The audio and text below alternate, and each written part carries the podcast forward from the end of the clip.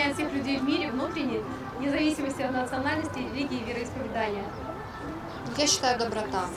Ну, я бы хотела жить в таком обществе, в первую очередь, где каждый начинает с себя, который понимает себя. Потому что если человек понимает себя, он не берет чего-то лишнего. Вот, допустим, если бы ребенок понимал, кем он хочет стать, да, он бы 18 лет, кто любит музыку, не пошел бы там на юриста, да, он пошел бы дальше заниматься музыкой. То есть часто человек берет не свое, и ему это даже в тягость. Получается, он идет с этим грузом, и он уже и себя не любит, и других не любит. И тут и коррупция, тут и волк. В общем, тут просыпается зверь в человеке, потому что нужно, опять же, начать себя, чувствовать себя, и тогда не возьмешь на себя лишнего. Конечно, очевидно, где полно любви, но для этого надо, чтобы каждый начал с себя и перестал хотеть власти.